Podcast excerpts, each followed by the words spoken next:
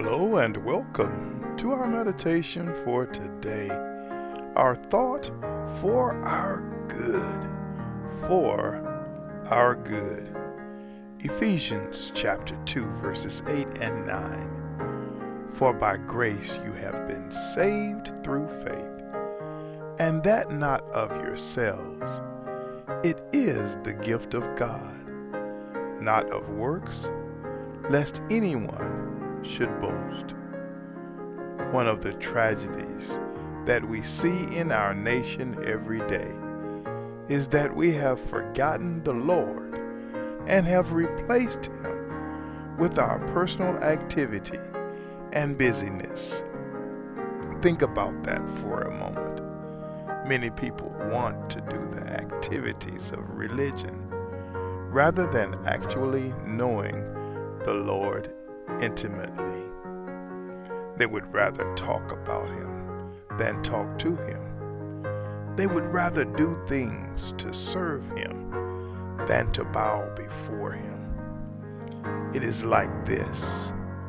We are focused on the product of spiritual awakenings rather than being focused on the producer of spiritual awakenings. Do you realize that worship is more than singing in a service.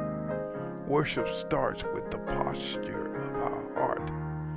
We can sing as loudly as we want to, but if our hearts are not right, it means nothing.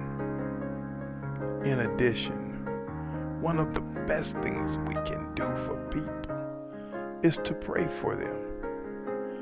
God can do so much more in His power than we could ever do in our own power. By praying and asking for Him to intervene, we are asking Him to meet the needs of others rather than trying to meet those needs in our own strength.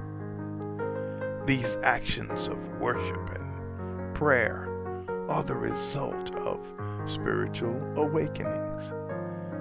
They do not produce spiritual awakenings, but they are the result of spiritual awakenings. Sadly, that is where we are in this country and many places around the world. In churches, we are more concerned about programs, organization, architecture, and schedules. Why are we doing that? We should be focused on bowing before the Lord Himself. We must not get so caught up in what we are doing for the Lord that we neglect spending time with Him.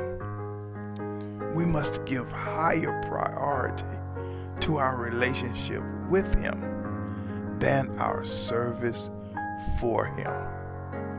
Without hesitation, we must let the Lord work on us from the inside out. Then watch how everything changes for our good. God bless you. Be encouraged today.